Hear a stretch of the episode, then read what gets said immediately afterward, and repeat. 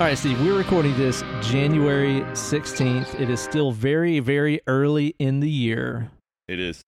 but I have to say that I think that last week, upon receiving some very bad news, Yeah. my wife might have delivered the dunk of the year already because I really Uh-oh. don't see us getting past this. Okay. And this is honestly so stone cold. This this might need to be edited out. I don't even know because it's just fucking chilling. But I'm just, you know, I'm just passing on what she said. All right. I'm, 'Cause I'm it did. ready. cut like a knife. So last week we got the very unfortunate news, of course, about our man Dr. Dre, right? Dr. Yes. Dre's in the hospital. Mm-hmm. I was scrolling through some social media and I was just like, oh my God, holy shit. I was like, Dr. Dre is in the hospital and he's had a brain aneurysm. Hmm. And without any any hesitation or anything like that, Kate immediately says, "Oh my god, do you think he's gonna forget about Dre?"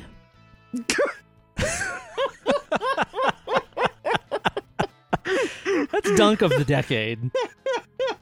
Oh, Dre. I can't wait though for him to come back with a diss rap on Kate. Yeah. Oh, it's gonna Yeah. be cold. This It's is gonna, be, awesome. cold. This is gonna be like East Coast versus West Coast. So she's heating up the rivalry. I see. Bringing it back. Welcome, dead and lovely listeners, to the greatest horror movie review podcast that money can't buy because it's free. You ain't buying this. You can't buy me. nope. Unless you you know spend five dollars on the Patreon, then Yeah, you can yeah. kind of buy sort of. Us. Yeah, totally. Yeah, absolutely. we are purchasable in some ways. yes. Yeah. In increments. Yes. It's dead and lovely here with the host with the most. It's me, your boy, Uncle Ben. It's me, your other boy, Hollywood Steve. Oh man. And I'll tell you what. Man, what a week it's been. what a week it has been, Steve. Yeah, it's been. One Uh, hell of a fucking week. yep. So yeah, there was an attempted coup on the United States. Yeah. Um, yeah, instigated by Donald Trump and several other GOP um, politicians who apparently some led tours in the days leading up to the coup of the Capitol building, showing some of those people around. That's great Uh-huh. news. Yeah. It's really not good news. Steve, like the entire thing that I've been going to all week is like I'm really having a hard time articulating my thoughts on what's going on here because mm-hmm. it is seriously like trying to explain to people like, well, the sky is blue and Right. what goes up must come down and Yeah. this was very bad. like Mhm. I really am having a hard time even putting together words because it's just like how could you not see that this is bad? uh, w- watching watching the like mental twisting that has gone on with like actually it's Antifa. Totally Antifa who's doing it. And watching all these people who thought they were patriots see people calling them Antifa and disavowing them immediately. when they did the really thing that they were all planning for months leading up to the event yeah. all like we have all of your fucking tweets and shit about it. We've seen them. You dumb fucks. You're not twisting anything. We know what you did. There you go. That's the bottom line because Stone Cold Steve says so. It's it's nuts, and it really is one of those things that is wild to think that. You know, the last time that we recorded, the thing that we were like kind of up in arms about is like Mitch McConnell wants to send out six hundred dollar checks. What a dick! it's Mm-hmm. What like a little dick. did we know, a week later, a Mm-hmm. real life attempted coup was going to be happening on the Capitol building. Yeah, it was Holy a wild smokes. week, man. Wild week. Yeah. Also, unfortunately, a couple days after that, my uh, grandfather-in-law passed. Woo! Great man, very smart man. Yeah. I always loved being around him. He was a charming, funny guy. Um, you know, it's a Sucks. shame it wasn't a surprise, but it is a shame because Yeah. it always sucks to lose a good person. It's been a hell of a week overall, man. It really, really has been. Um, Yeah. it's it's interesting, and I'll tell you this too, man. Like, I realize how fortunate of a position um, you and I are in. That you know we we don't have to go work on the front lines or Yeah. um, be greatly my, exposed. my wife does. Sure. Yeah. Oh yeah. Yeah. I Luckily, she and I on has been call. vaccinated. She's received both of her vaccine shots, and it's uh, I think it's like two weeks after you receive your second one. is when they say that you're you're fully in the clear. So she's almost in the clear, which like alleviates 70% of my anxiety for 5 minutes at a time. Yay! So Yeah. we'll call it good news. We'll call that good news. Good news. Yeah. Yep. I'm glad that uh, that you and I are safe and sound, and I hope that our listeners are as well during this Stay safe, as safe as you can. Time. These trying times. Very trying. Lord of mercy, dude. But you know, I've had a little bit of time this week to take in some pelliculas and have a good time of my own here and there.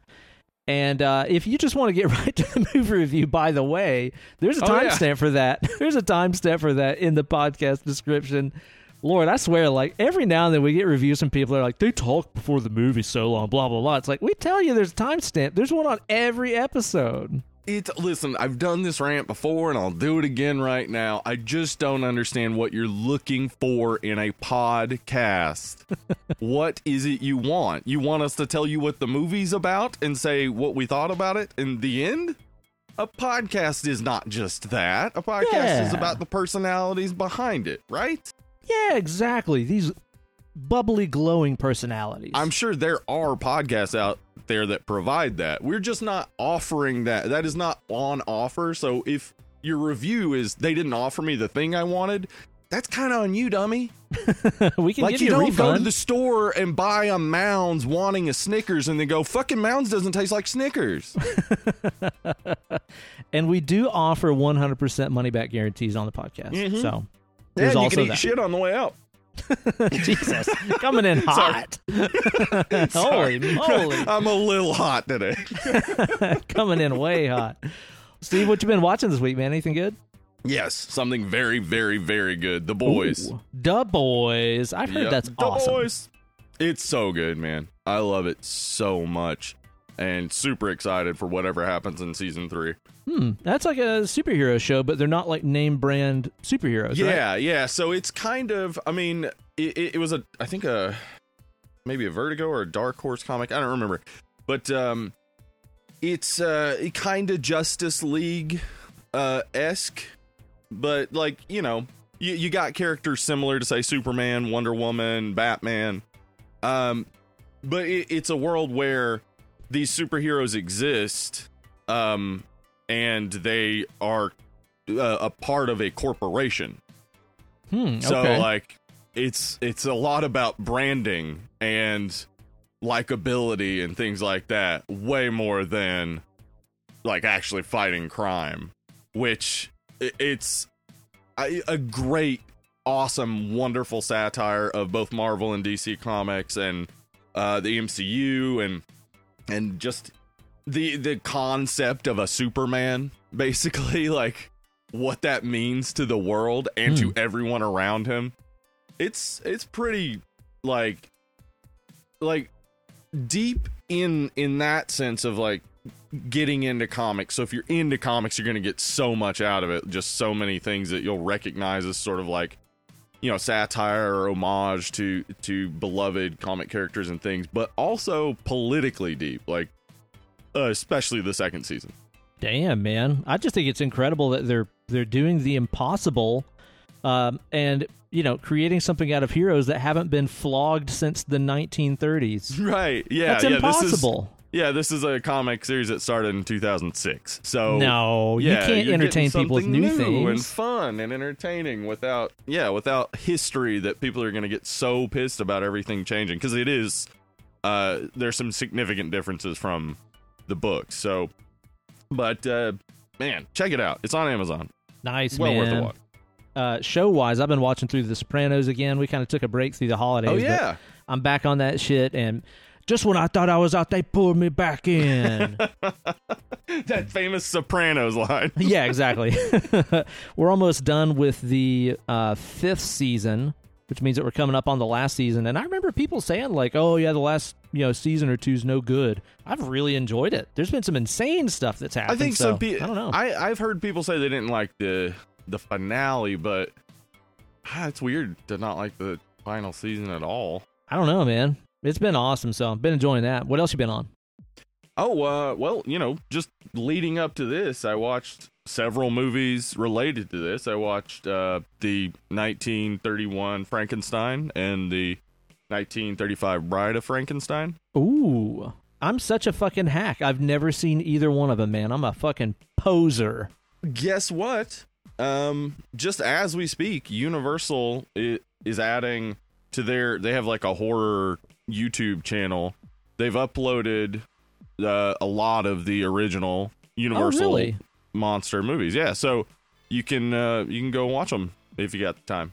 Well, that explains why, you know, leading up to this episode, I tried to find the OG Frankenstein and stuff to watch, hard and they weren't find. available Yeah. anywhere. Yeah, it's it's it's not streaming anywhere, but now it is. It's on YouTube, so uh, go check it out. Now I got no fucking excuse, man. Are they good? Like, are they good watches? Yeah, yes, they are. They are good watches, and they're short. You could. I, I watched them back to back actually, um, and it's like two hours and twenty minutes total. Oh, okay. And uh, yeah, they're they're good. They're beautifully shot. It's I mean, it's a gorgeous, a couple of gorgeous movies. The stories uh deviate from the books a bit, which is good because it's you know new stuff. Especially the second one. The second one is you know they finished the first one before they create the Bride of Frankenstein, which is just part of the book. You know that normally would have been a part of the story.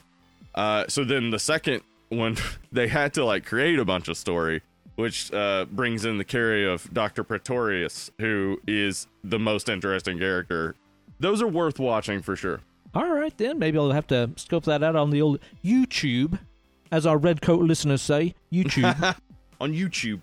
Um, I also watched a bunch of Mel Brooks movies nice. uh, because you know watching this was just like, yeah, I love Mel Brooks, so I wanted to, you know, because the ones I've seen the most probably are uh, this Young Frankenstein, uh, Blazing Saddles, and Spaceballs. yeah.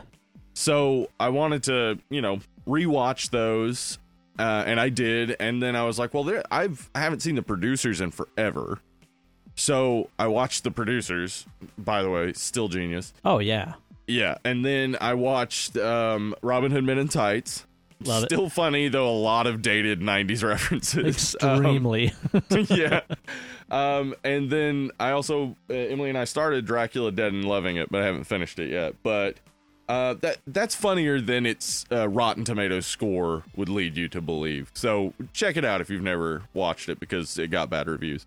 I have not seen it, but now I shall. It's got Leslie Nielsen. So I like that. That's That's, a great awesome. start. What have you been watching, man?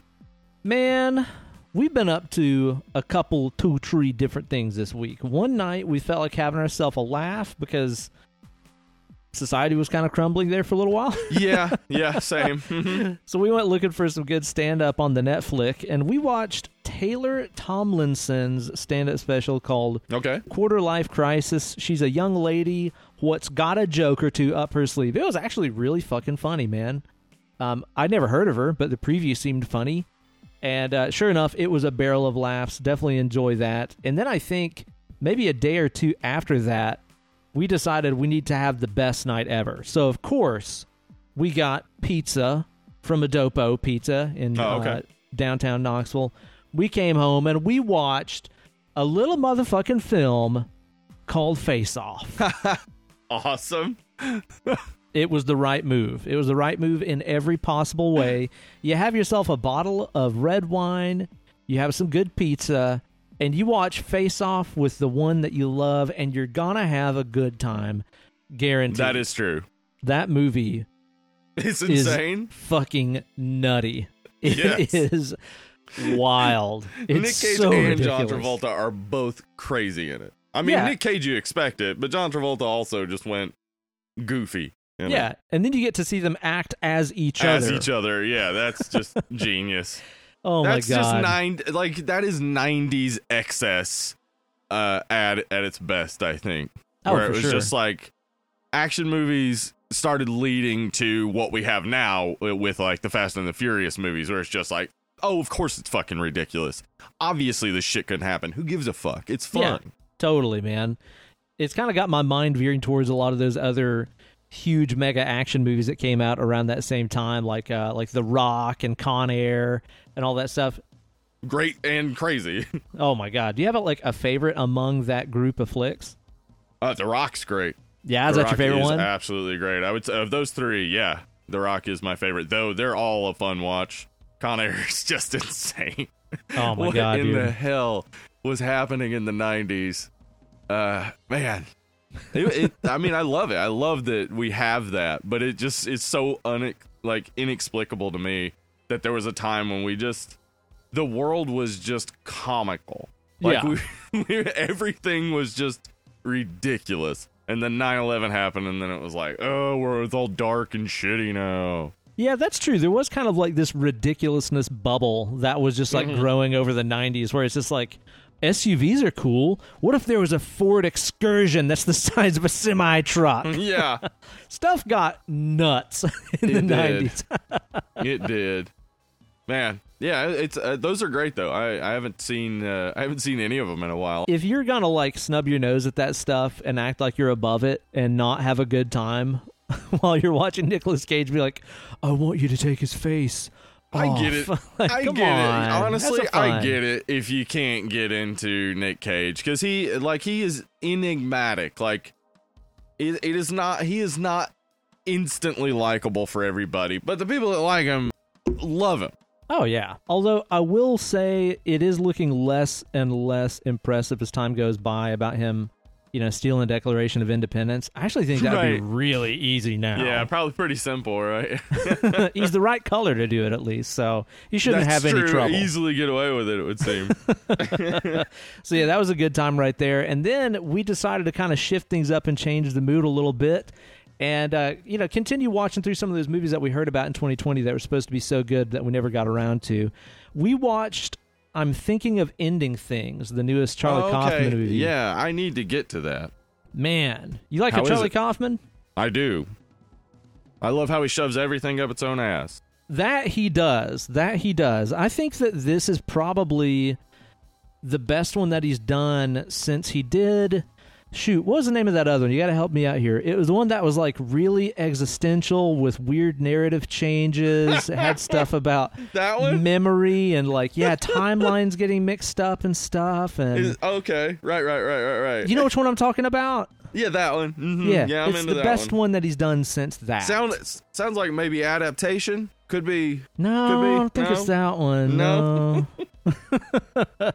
Dude, it's it's really really great. It is heavy. It's fucking heavy. Of course. I mean, if you're watching a Charlie Kaufman movie, you kind of know that getting into it, but it really is very interesting and and very beautiful with some really great acting and stuff in it. Some unusual choices. Like there's this thread of Oklahoma, like the musical that runs through the whole thing.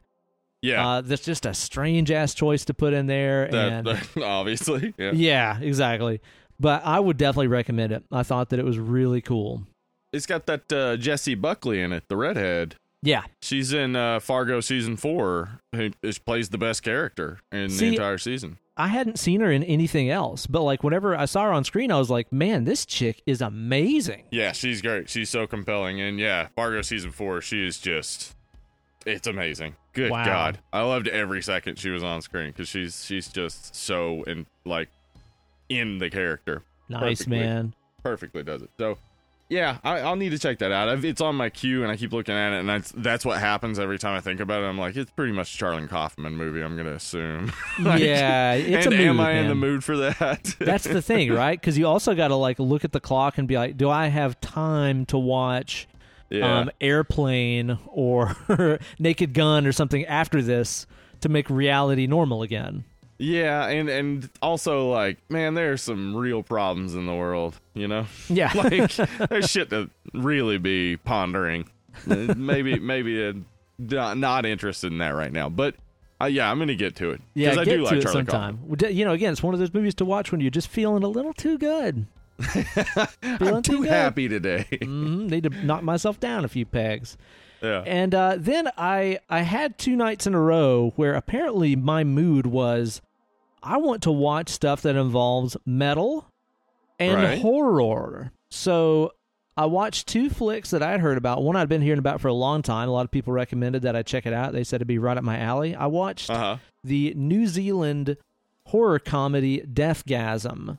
Right. Okay. I've started this before. I and maybe got about halfway through it. I think Yeah. What happened about halfway through that you didn't I had, it? I had not found it entertaining up to that point, so I turned I'll it off because. I don't care about not- turning the movie off. it's not real good. Like I really didn't enjoy it that much. Like it really felt like it felt like a 14 year old that was really into metal wrote a movie. Like it just felt Yeah. very underdeveloped in a lot of ways. And I know I'm talking about a fucking, you know, horror metal movie being underdeveloped. Yeah, I know. I see the irony in what I'm even saying, but it just kind of felt a little bit weak to me. Uh, it was pretty much just Evil Dead. Like the story of it's basically just Evil Dead, but with metal. Yeah.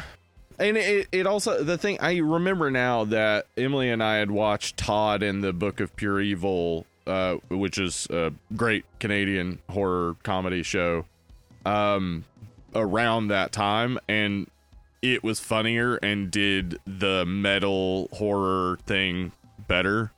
Well, maybe so that's it next was on like my watching, list. Yeah. try yeah, it's like two seasons I think, or or maybe just one, but um, worth watching. I mean, it's it's cheesy, but also like if you like Supernatural, you'll definitely like Okay. Todd cool. versus uh, or Todd in the Book of Pure Evil. But it, like it's funny and and fun. But yeah, I think that was it. Was I was watching it and I was like, yeah, Todd in the Book, Book of Pure Evil did this better. I'm not interested in finishing this. Deathgasm did have some really fun practical effects and kills in it. Like there was a huge Peter Jackson influence in it, a very big like Dead Alive influence. Yeah. So it was pretty cool. I think my my favorite part of the movie, actually, the part of the movie I thought was the coolest, is a better way to say it, is like at the very end. I sent you a photo of this. At the very end of the movie, he wakes up in his room and he's got like all these like posters and records and stuff of metal bands on the wall. One of them being the self-titled Whitechapel album, and I was like, Yeah. hey. I played on that album. that is true. You did. Yeah, I got two guitar solos on there. But I figure that's probably the closest that I've come to being in a horror movie. So that was kind of fun. That was cool.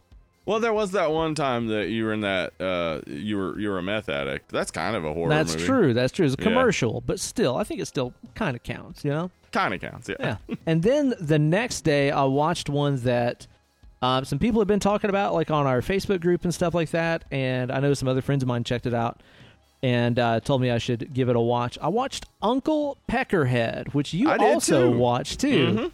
Yeah, you watched it and passed along the recommendation. Yeah, and I had myself a darn good time. It was just a real treat of a movie. Did you enjoy it? Mm-hmm. Absolutely had a great time watching it. Re- very fun.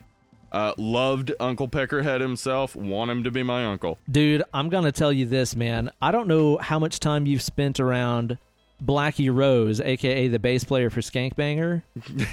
Not much. Dude, this is part of why I like the movie so much. I swear, Blackie Rose has somebody following him around That is And, Uncle Peckerhead. Dude, no, no, no. I mean, that wrote the character of Uncle Peckerhead based around Blackie. Like, oh, okay. all of his lines in the movie, I'm like, that's just stuff that Blackie says all the time.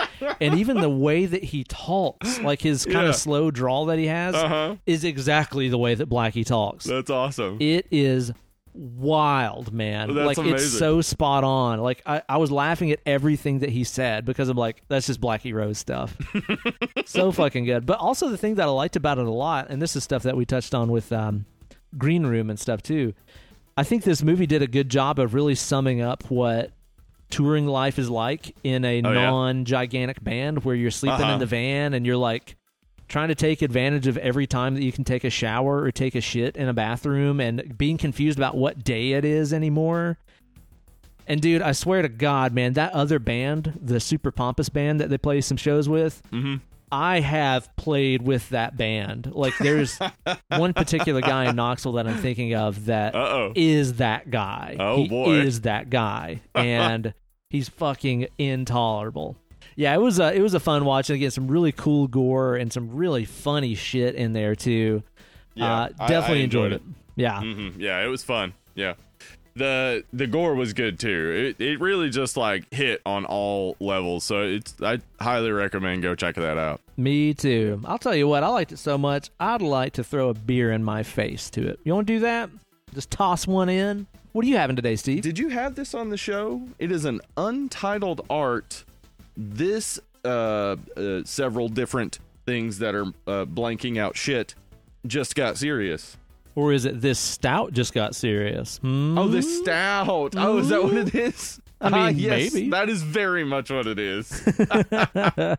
this stout just got serious, but they spelled it to make it look kind of like it might be shit, but Yeah. it's not. Anyway, it's an imperial Wordplay. stout with cocoa nibs, caramel, and milk sugar. Dude. And I can smell it from here, and it smells like a chocolate cake. I'm telling excited. you what, man, that beer, which is unsurprising from Untitled Art because Yeah, that they're- place just they're makes amazing stuff. Uh, that beer that you hold in your mitts right now is truly a sacred object. If Mm-hmm. you've ever just dreamt about like whenever your mom would let you lick the cake batter spoon, Oh, the chocolate yeah. cake spoon, The and you and you're like, what if this also had booze in it? I was always thinking about that as a child, you know. So was Dahmer. We all know Oh, it put some booze in it, mom. put some booze in that cake mix. You're about to find out what that would be like because that Okay. is the, the chocolate cakiest beer I have ever had. It is Okay. A delight. I think that you're going to enjoy it very much, man. And it's, also, also got a lot of 11%. alcohol. Eleven. it's 11%. Shit. Holy moly, man! I'm, I'm super excited for this. What you drinking on, Ben? I have in my hand a Sun Lab Brewery.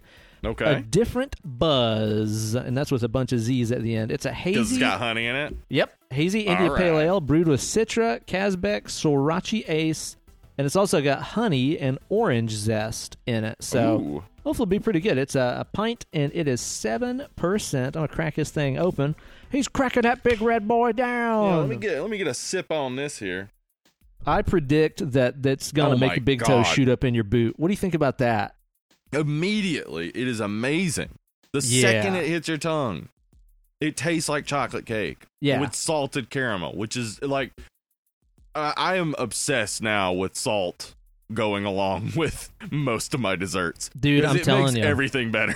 For fucking real, man. That's one of those things that I'm like, why did we sit on this so long? yeah. Why did this take so long to figure out? We had the salt. it was right there all along. Dude, it's so Yeah, that's it's so so good. rich, but at the yes, same time very I rich. think I could not have more than one of these. Oh yeah, you'd be you'd be under the couch if you had more than one of them for sure. But I feel like the booziness also kind of levels out the sweetness a little bit. Yeah, yeah, it's nice. It's like it, it does have that boozy tinge on the on the back end, but it's like yeah, it's not overpowering at all. Even though it's eleven percent. Dude, this Sun Lab is really good. I was kind of worried with the, the orange zest and the honey in there that it would be too sweet. Yeah, that's it's what I was actually thinking. very nicely balanced. I don't really taste that much of the honey. Um, you do get the orange zest, and it's just like a nice, bright, kind of crisp flavor on the end right there.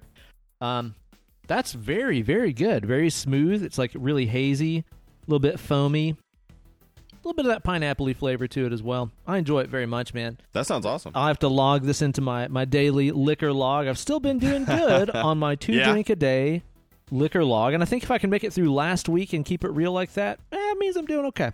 Yeah, that's awesome. I I uh I drank a good bit after the coup and and the grandfather-in-law dying. There there was a good bit of drinking. Uh Emily had almost a whole week off for bereavement and stuff, so we just sat around watched the boys and drank. I could think of worse things to do, honestly. I could yeah, think of it was worse it was good commiserating type of thing cuz it uh, you know, in the end it was like, all right, I, f- I feel better. Yeah, I get that, man. And I'll be honest with you, man. Like, I've definitely had my moments this week that have been tough. Um, and I don't mean to bring this up to like bring the podcast down or anything like that. I don't. I don't want anybody like getting bummed out because I'm talking about this. But yeah, we are talking about a Mel Brooks movie, but yeah, you know. yeah, totally. but I think it's just important to know too that like because I know a lot of people, especially going on a year of this shit, are really struggling with the mopes. You know, they're getting depressed. People have been depressed for like a year now. Um, I get it, and I just think it's important for you guys to know that even the people that you listen to, your entertainers, your YouTubers, Yeah, whatever it is that you watch, you. we're going through it too. You Mhm, know, because it, it kind of struck me the other day where I was like, man, I've I've had a few days this week where I've been like really mopey, where I've kind of been in my feelings, been a little bit depressed feeling and Yeah. stuff. And I was like, what is going on? Like, I'm not due for another bad spell for a couple of months usually. but it kind of hit me where I was like, oh, it's because for the past like decade almost, right after Christmas is when I'm gearing up for NAMM and cruise shows. Oh. and I've also happened to have a couple little tours and one off shows. I had that Florida show and then the VGM con last year and stuff too. usually January, February, March is like super busy for me. So it's like coming off of the holidays. You don't have just like, time to get depressed. yeah, exactly. That's exactly the case. Because a lot of times in my entire life, coming out of Christmas and stuff is always kind of a time where I'd get a little bit depressed because it's like, oh, the holidays are over. Now it's just January and it's cold. That's it. Got to be a tough one because like that is a lot of activity, and while yeah, it's a whole lot of work. It's also fun Oh, and adventurous and new stuff happening, and and now it's just sitting in your apartment. Yeah, You know, totally, like- totally, man. yeah, So I realize that you know this is as first world of a complaint as humanly possible. Be like, Right, oh, I don't get to go to L.A. and play on a big boat. Mm, me. Right. Like, come on, guys. I have very little to complain about, but I just want you guys to know that like even your entertainers, whatever you want to call us, influencers. I, don't, I hate that word. But you know, even your people that that you listen to and stuff every week, we're all going through it, man. We're all going through it in one way or another. So yeah. if so you feel like you're going through it alone, together. Yeah, exactly. Hang out on the Facebook group, hit us up, chat with us, Yeah, all that stuff, man. Because we're all going through the same it. shit. Yeah, I like you know I I try to respond to any messages or anything pretty quickly. I'll you know if you need somebody to talk to, reach out. I, I'd rather you not be sad. Yeah, that's a good way to look at it right there. So, yep, yep, yep. Weird year, man. But you know what, Steve? We're not here just to bitch and complain and drink code beer and talk about other movies. We're here to talk about one movie that we're going to talk about after this other part of the show. That was great. I loved that. People will be very clear on what is happening. exactly right. I thought so. I put some thought into that one. I'm a bit of a wordsmith myself. Yep. We're talking about Young Frankenstein today, which is, of course, a treasure produced Yeah, for the human race by the great Mel Brooks, who, come on, man. If you don't like Mel Brooks, you might be a redneck. No, rednecks love Mel Brooks. Oh, yeah, that's right. Do they? Wait. Okay, my introduction to Mel Brooks was through my grandfather, and my whole family loves Mel Brooks. Yeah. But I just realized I don't know if that's if that is a southern Hmm. thing. I mean, I know y- you also and and your wife and my wife. So maybe it is a pretty common southern thing to, to love Mel Brooks. I don't know. Could be. Who knows? But of course, that guy has made more amazing movies than just one. He's made a whole bunch. And I bet if we put our minds to it as we enter into the preview palace. Welcome to Whoa. preview palace. Is that Towley? nope. I just wanted Mr. to go super high. I don't know what I was going for there, but You that know was it. How about we step on into that preview palace and we give these bustas our personal top three favorite Mel Brooks movies. There's so many to choose from. They Yeah. they all seem to have a similar thread running through them. His style of comedy is extremely unique and very identifiable. And I think yep. You know you could probably snip five seconds out of any of these movies and you'd be like, oh yeah, this is a Mel Brooks movie for sure. Oh, absolutely. And you could probably edit together a separate Mel Brooks movie, just taking parts from each of the movies, and it would still be hilarious. Oh yeah, Because like so many, he has so many running jokes that go into several of his movies and stuff. It's you know, he- the man had a very particular style, and it just tickles my funny bone. Oh yeah, man. But you know, before we kind of make the list and stuff like that, I want to clarify. Have you seen all of his movies? Because there's there's still a handful haven't I, have seen not either. High Anxiety, Uh-huh. and I haven't seen Silent Movie. Okay, so I have like that box set that has all of them. So this is kind of giving me like an excuse to go through and watch them. Um, Yeah, I've not watched the Twelve Chairs, which I've heard him say is the best movie that he's ever made. That's the one that he likes the most, apparently. yeah, and I haven't seen it in a long time. I, sh- I, you know, I wanted to try to watch all of them before, but obviously that didn't work out. Mhm. but uh, I, I, I haven't seen it in a long time. I, I would like to rewatch that one. But uh, silent movie, I know spoof of silent movies, and then high anxiety spoof of Hitchcock movies. Hitchcock, so yeah. yeah, I want to say I've seen High Anxiety one time a while back, and I have not seen Silent Movie. So, again, I've still got some catching up to do, but I know the rest of these, whether it be History of the World or Spaceballs yeah, or any of these, so like great. I've seen all of those fucking a hundred times each. Yeah. Like I've seen those movies so fucking many times, and I know you have as well. So I'm interested to hear what you're gonna rank as your top three. I bet we have some overlap. I bet. I bet they're the same three movies. Probably They might be. They might be. I, I think the middle one might be different. What are you starting off your number three with? My number three is Young Frankenstein. Yeah, me too. No. Y- Yep, okay. that's my oh, number wow. three. Yep. Okay. All Yep. I, I think a lot of people would put Young Frankenstein as their number one, and I get that. Yeah. It is genius. It's hilarious, and it sticks out in a way that uh, a lot of his others don't. In Mhm. being black and white, in uh, you know, really like having a lot of filmic nods, like like filmmaking nods to Yeah. the 1930s movies, not just like you know he does it in Spaceballs a good bit with the wipes or whatever, but it mostly just feels like a, a Mel Brooks movie, whereas this feels like this could have been a 1930s movie. It's also funny, you know. Oh yeah, yeah. I think it was a long time into watching Young Frankenstein many times over that I realized it wasn't that old and that he had made a lot of other movies before it that were like in color and not right. you know this very dated feel intentionally. I think I just assumed it was one of his oldest movies. Uh, I I totally had no idea of that, but it's like you said, this is a lot of people's absolute favorite. I know my friend Phil Sanford. This is And his favorite that. Mel Brooks movie. It's yeah. hilarious. Oh yeah, we'll talk about it more. Obviously, is this is what the episode's about. But yeah, we we love Young Frankenstein. oh yeah, What's your number man. two, though, Ben? That's where we're gonna get two. interested. I think so because my number two, and this is hard, man, because it was like I was thinking about history of the world. I was Mhm. thinking about Spaceballs, but the one that I just kept coming back to is Robin Hood Men in Tights. It's Uh, so funny. I know that that's It is kind of so a low funny. ranking one to some people. I know a lot of people are just like, "Oh, it's just so stupid and it's so dated," and I'm like, "No, no, no, it's so stupid and it's so dated, and that's why I like it." Yeah, it really captures that moment in time when you watch it. If you watched it as a kid, when you watch it now, you just go back to that moment. Oh, You yeah. remember all that stuff, and it's like you feel very in that moment. I I understand completely. Yeah, it totally gives me the same vibe that I get whenever I watch, like, let's say Jay and Silent Bob Strike Back. That's, yeah, I've said on the show before, like, that's Yeah, one of my favorite, like, movie. sick Yeah. day movies where it's just like, Mhm. eh, just have it on. It'll make you laugh and make you feel better. That's the way that Men in Tights is for me, too, where there's just so many fucking silly things in there. I have a mole.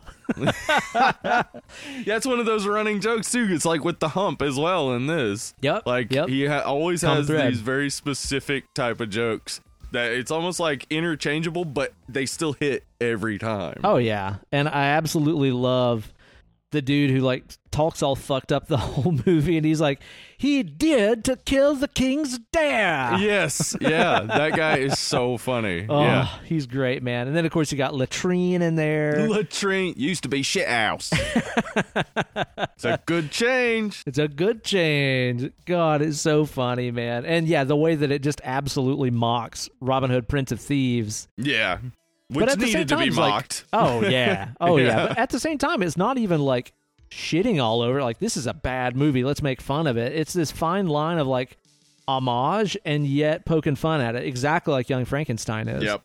Yeah, and we'll talk we'll talk more about Mel Brooks' style of humor and why why that is that like he gently pokes fun at things and it never feels like oh he hates this thing. It's always like oh he loves this thing so much that he's able to find the things you can poke fun at. Yeah, it's almost very like Weird Al in a way, where you're like, I don't think that Weird Al hates Nirvana, and that's why he Absolutely made Smells. Like Nirvana. like Yeah.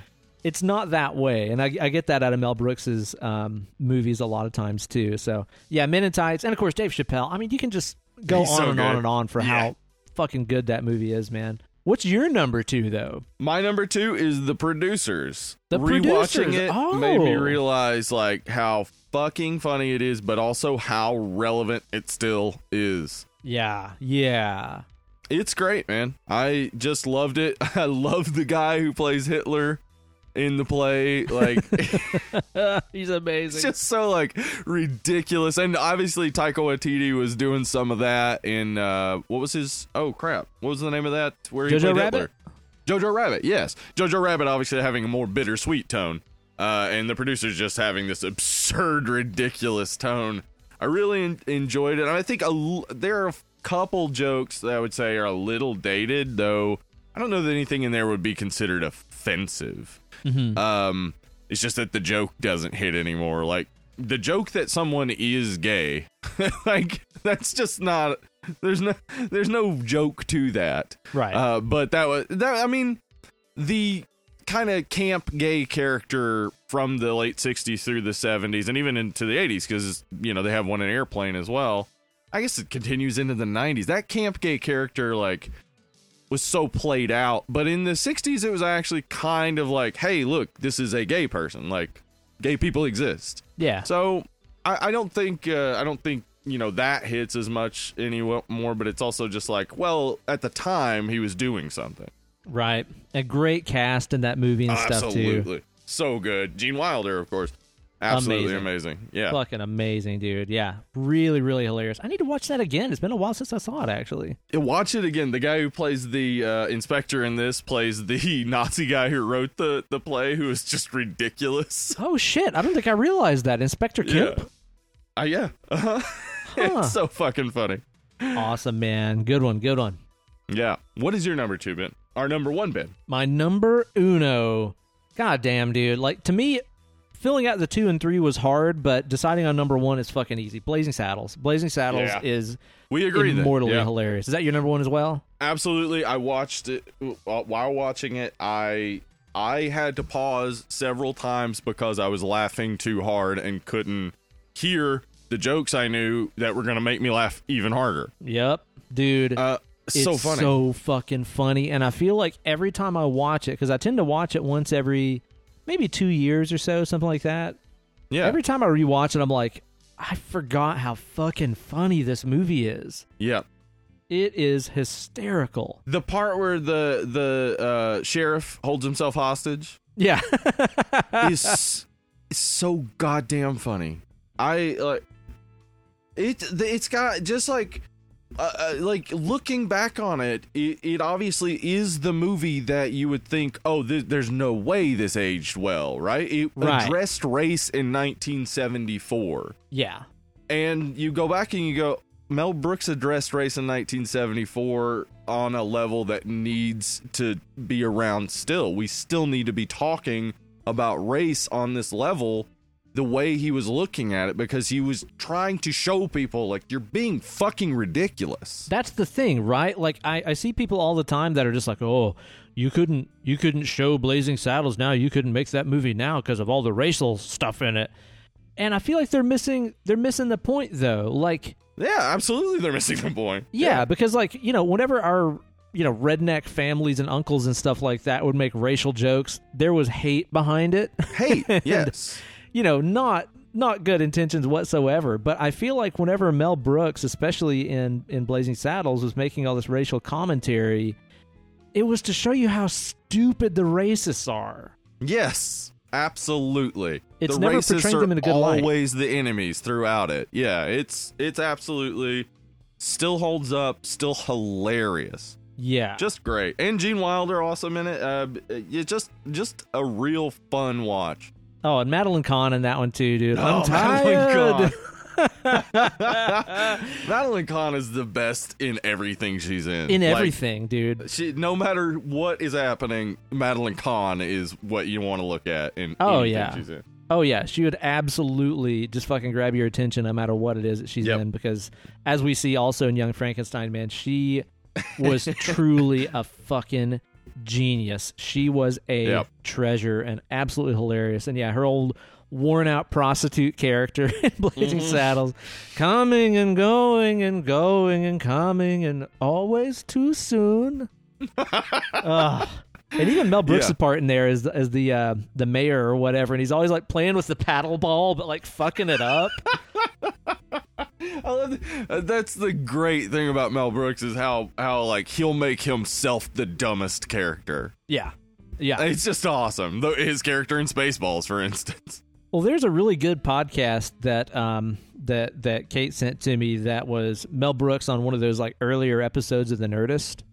Oh yeah, I've heard that one. The great interview. Yeah. Yeah, really, really, Uh-huh. really good interview. And he mentioned sometime somewhere in there that like, you know, the goal of comedy is like destruction. you Yes. know, he's like, it's all about annihilating people's ideas. It's all about like, well, you know, he said as comedians, we're the the jester that whispers the truth into the king's ear and shit. You know. Yep. And uh, it's funny because you watch the movies and they're so silly and stupid, but then when you know that, you're like, oh, he was actually attacking this stuff and showing the world how fucking stupid it is. yep. Yeah, he he's he's genius in that way that he's he's really like uh sneaking in a whole lot of subversive stuff while just making you die laughing at the stupidest shit. yeah. Yeah, it's great. I, I I I really love Mel Brooks, and I guess we should just go right into the movie portion, right? segue We're- into that thing, man. Yeah. And I'll tell you what, too, dude. That guy, you know, he's still with us. He's 92, I think 94. now. 94? 94. Holy Yeah. fuck. I heard he an interview still with sharp him as a tack, man. a few years ago on WTF, I believe, Marc Maron, uh, which again, he's still sharp. The Yes. guy's still like very smart, very funny, very charming. Uh, he's great. I big fan. I let's talk about him a little bit because uh, just I had never read up on Mel Brooks despite like listening to him in interviews and stuff. yeah. Just wanted to know more about the guy. So Secret uh, the- Origins. Yep, son of immigrants. Uh, the immigrants from Germany and uh, the Ukraine. okay. Uh, he's he was you know grew up not too rich, not having much money or anything. Ended up uh, joining uh, the army for World War II. Not really Oh. a choice. Yeah, he's a World War II vet. I did He, not uh, know that. Whoa. Was a minesweeper. Holy so- fuck. What? yeah. so a fucking badass. That is hardcore. Yeah, yeah. Uh, then when he got back, he got into the Catskills comedy scene. If you don't know uh, much about Catskills comedy, you could check out Marvelous Miss Maisel season two. Uh, basically, the Catskills there were a lot of these uh, Jewish summer retreats, Oh. and uh, as we've talked about before, in the Jewish community there is a love for comedy yeah. just an absolute love for comedy. So the, at these Jewish retreats, they'd have co- uh, comedy, and it's a very particular type of comedy. Yeah, very much so. Um, we were kind of chatting about that last week after we both watched the movie, where it's like this sort of brand of Jewish comedy is every bit as identifiable as when you see the dry but wacky British comedy style like Monty Python or Right. Canadian Yes. comedy like uh, Canadian comedy has a very particular flavor. Yeah, Kiwi humor has its own thing as well, and absolutely. it's really hard to put a pin on what exactly makes this Jewish humor feel the way that I'm it, put a it pin on it. does. Yeah, I was, I was hoping you could kind of explain here. it to me a little bit here, because in my head it was always one of those things where it's like, considering all the shit that the Jews have been through, it's probably a damn survival device, you know? In some ways, it was. Yeah, uh, a lot of it started, especially uh, for uh, e- the Eastern European Jewish community, started with satirizing Christianity because they couldn't openly speak out against Christianity. Mm, It was a way of like slyly doing it. okay. Um, but Jewish humor in particular tends to favor things like wordplay and irony and satire. So it's it's it's really like about being like in its core about being anti-authoritarian and mocking everything. yeah, yeah. That's very much in line with what you said in that interview. Yeah. Yeah, and, and as well as like, uh, you know, being derived from mocking themselves. That's that's like the unique quality to Jewish humor is that it is not about mocking the other. It's about self mockery. It's about self deprecation. Yeah, yeah, Because- it's about everybody. Every, nobody's perfect. Everybody gets made fun of. It's kind of like And the, the, South Park comedian ethos. himself is the like he is the full on version of that. He stands up at, for the crowd and it takes on the crowd and then makes fun of himself. Basically, it's like th- I am saying these things about myself, and it's really about you. And I'm honestly really elevating us all by saying we all do this, and this is stupid and funny, and it's not a big deal. Right. Yeah, yeah. It kind Yeah. of takes the fangs out of everything. And also, when you self deprecate and make fun of yourself at the same time, I think it makes people feel less like they're being preached to. Exactly. How fucked So up you- and stupid their shit is. Exactly. So you can get you can get more in there. You can get more of this like message of like you know d- you know decentralized authority and and just not not being a dick basically. Um, but there this uh Mel Brooks was, you know, with Catskills comedy, very particularly the Borscht Belt humor that Catskills comedy used. Borscht Okay. Borscht Belt comedy uh, uses rapid fire, often self-deprecating, like Jewish Jewish humor usually is, but typical themes of things like bad luck, puns, physical complaints and ailments, and aggravating relatives. Okay. So- this all sounds familiar. Exactly. Again, all these things come into other Mel Brooks work, and then he uh, moved on to TV writing. He wrote on your show of shows and some other stuff, and then moved on to film. Dude, And all that writing and stuff, just as a quick PS, the writing that they were talking about doing on that show of shows, Uh huh. absolutely insane. Where, I mean, it was like a variety sketch kind of show Yes. that was 90 minutes of new material, like 36 episodes a season. Yes. And these guys were cranking that stuff out. Yep. I mean, holy fuck. It takes is like eight crazy. people to write 10 episodes of a new Yeah. TV show these days. And these guys Well, were doing an hour and a half a week.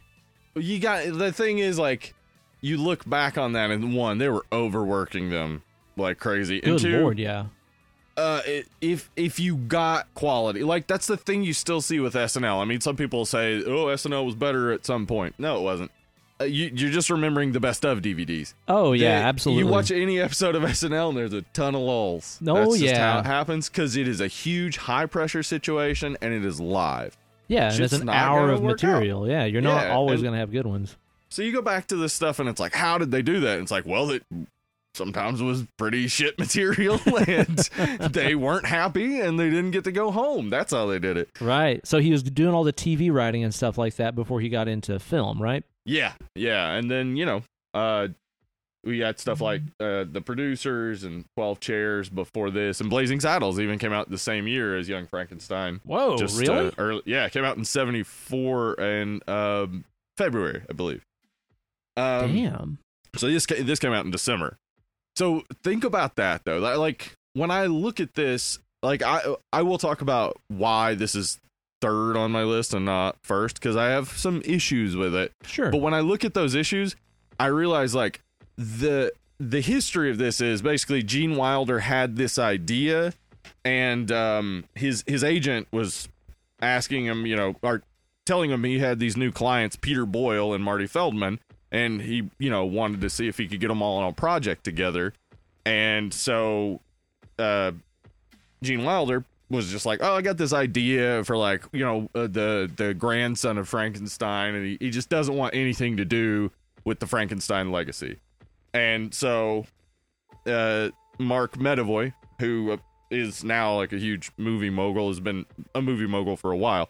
Um, he was like, "Oh, great! You should, uh, you know, talk to Mel about it," because he was working on Blazing Saddles at the time. wow. So he took it to Mel, and at first Mel was like, "Eh, I don't know." And then they sat down and started talking about it, and uh, you know he convinced Mel, and they started writing it like after shooting Blazing Saddles. So like they'd be shooting Blazing Saddles and then go that night and sit around and, and write up Young Frankenstein. So Young Frankenstein kind of came together pretty quick Yeah. to be out by the end of Holy 74. shit. And that's wild Yeah. too, because that just shows you the work ethic that these guys Yeah. had, and also the Absolutely. work ethic that you have to have to survive in any creative field. Where it's That just like true. you've delivered something as just incredibly, you know, historically hilarious and fantastic as Blazing Yeah. Saddles, and then do you get to rest and retire off that? No, you have to immediately start working on whatever is next. Like, there's been plenty of times, even just in my career as a YouTuber or whatever, where I'll be like, that was the best video I've probably ever put up. Right. And then as soon as I hit upload, you know what I'm doing? Thinking of Making the next one. one. Yeah. Yeah. it's always next, next, next. You always have to keep creating. Yeah, it's always just forward momentum, man, and that is just further proof of it. I don't think I realized how close those two movies were together. Yeah, That's nuts. very very close. So yeah, it's it's um, I can see where maybe like because I think I think some of the jokes are a little flat to me. Like the uh, is this the Transylvania station? Like it's Yeah. it's referencing a uh, a song that Choo-Choo. is so old. Yeah. Like even at the time when it came out, it's like what? Yeah, that's like a joke that, you know, if you were sitting in the theater watching this in 1974, like maybe your parents got that joke then. right.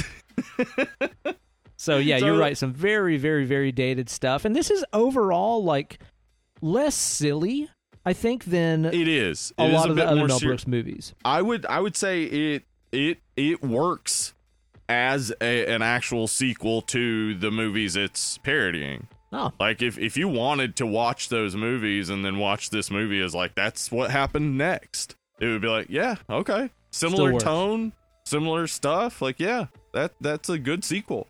Hmm. So it shows how much they actually cared about these 1930s horror movies. I mean, there's homage to other horror movies in this, specifically King Kong when they have him all chained up and on stage and stuff. But hmm yeah, they they definitely cared about the movies they were making some parody of, but also it's uh the jokes there there's just so many jokes that Oh, are yeah. timelessly hilarious. Oh yeah, definitely so, man. And this is one of those one of those movies that my wife and I can basically quote from start to finish. Just turn it on and we'll just recite the movie. Emily And- was doing the same Oh while we yeah, were watching. it's Yeah. irresistible, man. And I will absolutely say, you know, before we even get into any really like, deep diving or nitpicking into the movie itself, I am one hundred percent looking at this movie through rose-colored glasses. Yeah. Oh, for oh, sure. absolutely. But I, I mean, I tried. I tried to take them off.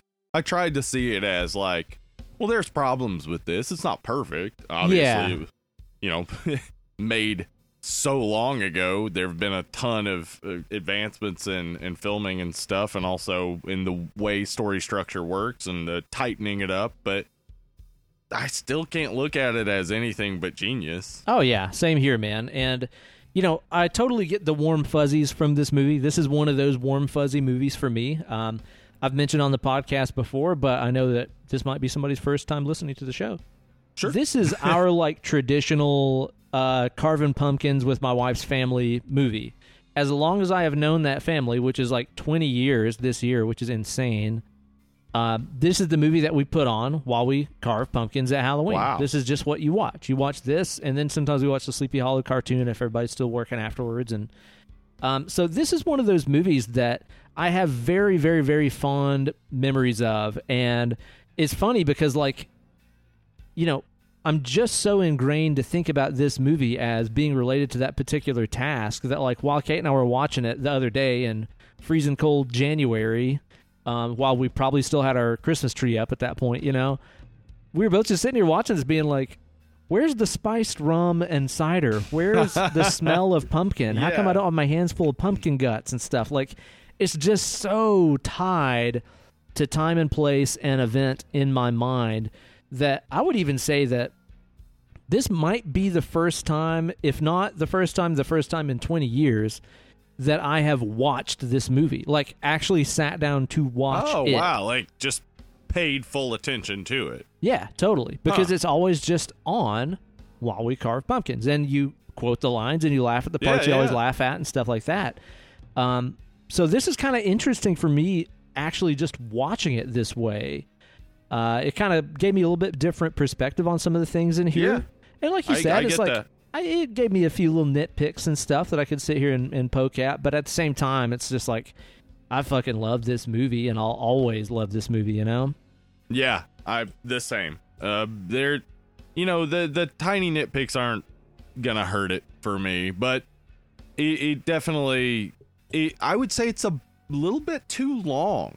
I It think kind of uh, long. Yeah, that's what I got out like, of it too. snappy as his other pictures Yeah, because it's a little too long. But you know, it, so all the scenes are a delight. It's great. I, I don't know what I'd cut. It just seems That's what I was little gonna say, right? Because like I was kind of making my notes and stuff for this, and I was kind of like, you know, um, like like you also mentioned to me too. At times, it just kind of feels like a bunch of skits that are sort of tied together. Yes. Yeah, it, it it really is that, and that like other of his movies don't feel that way No. necessarily. This Yeah, one like- does though. There's definite scenes in this that don't affect the forward momentum of the story itself. Like if you Yeah. snipped out the part where, you know, he uh, goes to the well with the little girl that's you know And, playing with yeah, the flowers or the stuff. part where he goes and sees the blind man. Yeah, Yeah, it's like you could Yeah. totally snip those out of the movie, but then you wouldn't get. I was gonna make espresso. You know, it's like right. you wouldn't yeah, get you the wouldn't get the great. I mean. Gene Hackman playing that role for some reason. yeah, Like, for some fucking reason, Yeah. right? Yeah, uh, the thing is, though, I think if you watch Bride of Frankenstein, I mean, this is the thing. Bride of Frankenstein is a almost 40 year old movie when this comes out. Wow. But if you watch Bride of Frankenstein, it feels that way too. It feels like a string of set pieces and Oh. and the like, you know, I'm not mad at it for that. So I think that maybe they're they're mimicking that, but it kind of hurts the film as a whole. But it it is also doing what it's supposed to, spoofing the Frankenstein movie. So Yeah. it works in that way, but it doesn't work overall. Yeah, that's kind of the thing in- in terms of like I think any of the nitpicks that we have about you know some of those vignette by vignette sort of feels and stuff Yeah. like that. It's like, well, it's only because it was intentionally paying homage to Yeah, the original really, and the beats that they followed. Yeah. So if they yeah, and I mean, Spaceballs that- does the same. So if you don't like the way Star Wars plays out, of course, Spaceballs is going to be a bit of a, a chore. I'd say the same with Blazing Saddles. It plays out like a western. Right. And, you know, if you are a huge fan of Frankenstein or you are a huge fan of Star Wars or whatever, and those movies deviated from the beats of the source material, you'd be mad about that too. Exactly. So uh, th- these movies definitely, if you want to appreciate them fully, you do have to appreciate the stuff that they're spoofing, and that that's you know that that that shows how hard they were like working on really making something that would be respectable and not just making fun of like that's where we get stuff like not another teen movie and the spoofs that followed that where it's just like well this is just making fun of a bunch of movies. Yeah. like it's not there's no appreciation to it really. It's just like oh remember this thing from this movie? Here it is. Remember Yeah, there was fun, the kid huh? with the bag from american beauty? Here's a kid with a bag. Like it's just not funny. But th- these are they, because they appreciate the movie so much and because they hone it in to be very specific whereas as i said not another teen movie it's just every single teen movie that came out for a 10 year span Well, let's just use that as of. fodder. That's it. Yeah. Yeah. That's the source material. Let's just go with it. Yeah, you're Yeah. right. They did pay a lot of respect to the originals. Um, and it goes deeper even than I knew, too, where it's like they actually contacted the special effects department that did the props and set Yes. design and stuff for the OG. got a lot of the props yeah yeah, like dude had him in his garage. He had Frankenstein's laboratory in That's his fucking awesome. garage. Yeah, so Yeah. they actually got the original equipment. So whenever he's talking about his grandfather's lab and his equipment, that's literally it. that, that is what it is That's yeah cool. Like they didn't It have is. to do that. no nobody would have cool known the difference No, uh-uh. And that didn't go without some complaints from the studios and stuff like that. Apparently the story according to Mel Brooks goes is that he, you know, got funding for the movie and stuff like that. They signed the papers and then on his way out of the office he goes, "Oh, by the way, it's going to be in black and white," and walked off. the executives and stuff were just like, Yeah. "No." Like they yeah that was not their exact words were at the you know they were like mel peru just got color like they just got color film in peru at this point like that's Yeah. gonna be why you would do the movie in color but right you know they were really really stuck on having this thing being filmed in color. At one point they even tried you- to sort of trick him into loading color film and be like oh we'll we'll change it to black and white in processing. And he and he wouldn't allow it. He's like it has to be right. It has to look like the real thing or else it's not gonna work. Yeah, and that that uh like just to put it in context, like when you see Night of the Living Dead, which came out six years before this, and it's in black and white, that was a budgetary constraint and Yeah. not normal. Mm-mm, no This is a choice, like, and it's again not normal. And people like people want the new thing; they don't want the old thing. But this this is giving them black and white and fucking do like almost three million dollar budget made eighty six million dollars. He knew what he was Golly. doing. Yeah. he knew what he was doing. Man, that's Uh, awesome. So yeah, that that's he also did you know a lot of the same film techniques with like using wipes and fades to black and the iris in and iris out. Like Mhm. a lot of stuff he was doing is very like going back to those movies because he is a master at the spoof. And to master the spoof, as we've been saying, you got to care about the thing you're spoofing. Yeah, exactly. You can't just use it as fodder to tear up and mock and rip apart and stuff like that. You're right. Like even those those wipes and transitions and things you're talking about, like that is indicative of somebody who has studied the source material very closely and Yep. is truly paying homage to it while also having some fun with it. And I think that Yeah. makes a hell of a lot of difference in terms of, like you said, other spoofs and things. Yeah, I I want to I forgot we di- I don't want to talk too much about Mary Shelley cuz we're going to do Mary Shelley's Frankenstein and I l- am excited as fuck to talk about Mary Shelley, but I just want to remind everyone Young Frankenstein is considered by many to be one of the funniest films of all time. Okay. So think about this. A bisexual uber goth created one of the greatest horror characters of all times 75 depictions of frankenstein in film Wow. created science fiction as a genre basically and is responsible for one of the funniest movies of all time You know, when you get down to it, I'm not sure how pleased Mel- uh, Mary Shelley would be about the end result of that, but it is inspiring. i think she would love it Yeah. I'm telling you, Mary Shelley was a badass. She carried around the calcified heart of her husband after he died. She was a badass. what? Yes. Fucking goth, dude. She was so. She lost her virginity on her mom's grave. Now that is fucking badass. That those She's are total Smith's lyrics best. right Love there. Mary Shelley. Can't wait to talk about Mary Shelley's Frankenstein specifically. But Wow. I, I thi- like this is a confluence of great, great stuff, and that's that's one of the reasons why it's considered one of the best comedies of all time. This is a lot of these people at the height of their careers. Like Gene Wilder is he's uh he's done the producers, which is he's kind of relatively unknown there, but by the time he's done Blazing Saddles, this is after um he was in what is that movie? Fuck the uh Woody Allen, everything you always wanted to know about sex but were afraid to ask. Oh right. That was yeah. kind of his star turn. Mhm. So he's like this. He's hot right now.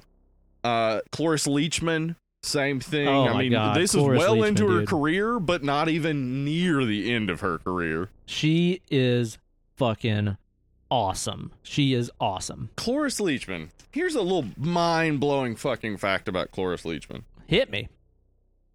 22 primetime Emmy nominations.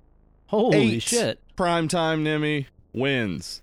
She is the most nominated actress of all time and tied with Julia Louis Dreyfus for most awarded actress of all time. For In- real? For primetime Emmys. Yeah. Holy shit, I didn't know that. Now, let's be honest, Julia Louis Dreyfus was fucking screwed the entire time she was on Seinfeld that she never won an Emmy. That's Huh, just yeah. absolutely, honestly, one of the most ridiculous things ever. But I didn't realize that. Really? insane. Cloris fucked up. Leachman, just a fucking pro. Uh, Madeline Kahn is coming off of two Academy Award nominations, one for Paper Moon and one for Blazing Saddles. Oh wow. Uh, Gene Hackman has done The French Connection and The Conversation. Like he's uh, again like hot as fuck. Like these, this is people at the heights of their careers. Mel Brooks at his most appreciated, I think. Not that you know, by the time the '90s came around, it was like, oh right, Mel Brooks fucking rules. Uh, but you know, the '70s was his height. So th- this is just a real good confluence of awesomeness that turns out to be this really fun, funny movie. Oh yeah. And then you've also got those fantastic side characters like Inspector Kemp. Uh-huh, Inspector Kim. Yeah, he's great. And of course, Marty Feldman Marty as Feldman. Igor and Peter Boyle as the monster. I mean, come on. It Both doesn't get more perfect. It does not no, get more perfect. It doesn't. and this is truly one of those times too where you can tell that everybody on set knew what movie they were in they knew what the tone should be Yep. everybody was on the same page and Yep. i love when you can watch a movie whether it be a comedy or an action movie or a horror movie or whatever where you can tell everybody knew exactly what this was out to achieve And they were they're working on it. They're Yeah. gonna make sure it happens, and they're the best at what they do. So Yeah. it's like perfect. Yeah, this this is one of those movies where, you know, he he got he's got his regulars, Uh, he always used like the same uh, music guy and stuff, and Mel Brooks worked with the same people, and this is kind of one of those moments where it was like we all know each other, we know how to make this funny, and they nail it. Yeah, and apparently Gene Wilder was having maybe a little bit too much fun on set as he apparently was cracking up laughing the entire time Yeah. and like ruined so many takes. But also too, you know, because you're working with such a bunch of badasses, the the improv level was really high in this movie too. Apparently, like basically everything Madeline Kahn did was improvised. Like no tongue, all that stuff was just her just making up shit She's on the so spot. Fucking genius. God damn it. Damn. She is so fucking funny, man. Yeah. I want to know the story of why she sings the battle hymn of the Republic all through the movie. Like, why is that her song? I don't fucking understand, man.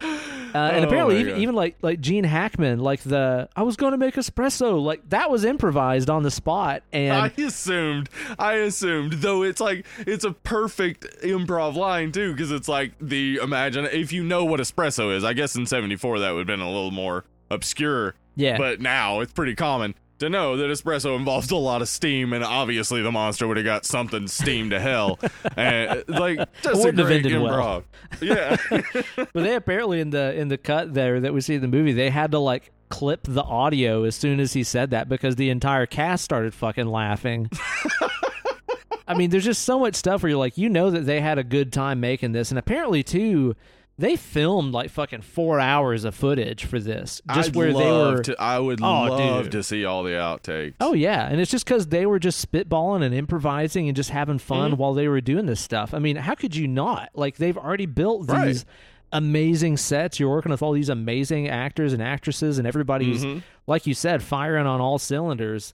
Like, how could they not have had a blast doing this? Even like like Cloris Leachman, I think is so understatedly funny in this because Oh, obviously. absolutely. You think about Cloris Leachman in this, and you're like, oh, it's Frau Blucher and the horse neighs and stuff. Yeah, and she's supposed to be like terrifying, but she has so many subtly funny things. And e- again, improv. Like even whenever she's like Ovaltine, she just made that up on the spot. Which is so fucking funny. Fucking funny, yes. It's so perfect. And I'm glad Gene Wilder didn't crack up. Because that, yes. that would have been the hardest part. oh, that's the thing, right? Whenever you talk about these people improvising, it's like it's amazing enough that they came up with such funny stuff on the spot, but then also too that the other people on screen with them were able to keep it together. That's a Oh, feat in itself, right I'd there. be terrible in that situation. Anybody who's listening to this podcast, no, I, I laugh at everything. Oh, I dude, can't, I'd I have a hard time. Possibly. it takes so much self control and uh, comedic knowledge to really just understand, like, I need to let this land because that was hilarious. Yeah. and I think uh, the guy that plays Inspector Kemp, I think that guy is fucking hilarious too. Dude, yes. So good. I don't even know how many times into watching this movie that I noticed that he is wearing a monocle over an eye patch. Yes. Monocle over eye patch. Like, I don't know why my, my eyes didn't register it. Like, the first, you know, dozen times I watched this movie. Then Yeah. finally I was like, he's wearing a monocle above an eye patch. Like, that makes zero sense. No. Do you, God, do you funny. know this though, Ben? This is a fun fact about Kenneth Mars, who plays that character. He also voiced King Triton in The Little Mermaid. No way. Yeah. Dude. Also, oh, another voice actor in this, Brainy Smurf, the guy who stands up and asks the questions in the the classroom scene. Oh is the my guy who voices Brainy Smurf and a ton of other characters. kept a piece of vermicelli in a jar for years until it came to life. That guy? yeah. That's Holy shit. the pasta. I knew I recognized that guy's voice from something. Yeah, it's very clearly Brainy Smurf when you listen to it. I mean, obviously he's doing a voice for Brainy Smurf, but it seems like pretty much his voice. Wow, man. And that's the thing is like while obviously they had a ton of fun you know making this movie at the same time this is a very serious deal. Like writing comedy and keeping things funny takes a lot of work and preparedness and a lot yeah. of a lot of butting heads sometimes. And apparently yeah, like it does. whenever Gene Wilder had the idea of the the putting on the Ritz scene, Uh-huh. that's the point where Mel Brooks was like, "Gene, this is too far. Like this That's is too absurd." silly. Yeah. yeah. It's like Yeah. this is an homage and it's a spoof, but that's going too far. And they apparently had a huge, huge fight about it. Yeah. And Mel Brooks like came back to him and he's like, "We're gonna film that scene because you fought so hard for it." He's like, "I I think it might be too far, but." The fact that you were so impassioned about it means that it's a good idea. Like if it wasn't a good idea, you wouldn't have fought so wouldn't hard care. for it. Right. And sure enough, that's like one of the things you think about when you think about this fucking movie is bring on the Ritz. Yes, that's one of the most iconic scenes. Yeah. Because, dude, the absurdity of like that's how he is showing to this community that this monster he created is sophisticated. What would you do? I don't know, a tap dance number to putting on the Ritz. Like, that's so dumb. It's fantastic. it is absolutely yeah that that gene wilder mel brooks working relationship is pretty genius because like mel brooks believed in gene wilder a Yeah. lot like mel brooks normally puts himself in his movies he's not in this movie because gene wilder insisted that he would bring in too much of that fourth wall breaking stuff and he didn't want that in the film. And then of course Marty Feldman does it. But it's it's like he they Mel Brooks trusted this guy enough to believe in him even when he didn't exactly believe in the project from the beginning. Yeah. He and he just from knew Mel like Brooks, well this guy gets it, so I'm probably wrong here. Right. And that's amazing too, you know, um, in that kind of creative working context for somebody to have enough faith in this other person to be like, this person thinks I shouldn't be in it. They're probably right. That is an immense level of trust. Absolutely. So, like that that is where the genius kind of comes in here is with all these people, all these very funny people who have so much to contribute. It, Mel Brooks was able to foster an environment where it was just like everybody has a voice, everybody can bring their own thing, and we'll make it work. Yeah, and I'll listen to it, even though, uh, you know, Mel Brooks is like one of the greatest comic geniuses of all time. He still wasn't so high and mighty that he would shut down people's ideas or be like, Right. no, that's not how it was in the script or whatever. Like, Right. That right there is like that's one of those like Frank Zappa level things where it's just like he's a genius. He can write Mhm. stuff better than any of us, but also he recognizes the genius that some people possess that they might bring something to a project that makes it better. So he'll listen, you know? Yeah. Yeah. Um, especially as a creative person that can be very controlling about everything that I do. Yes, it's so hard. fucking hard. Like It trusting other other creative people that way takes a lot. So Yeah. I can really appreciate the fact that that Mel Brooks was able to hand over the reins to Gene Wilder and everybody else that worked on this to make it as as good as it is. That's got to Yeah, be hard. yeah.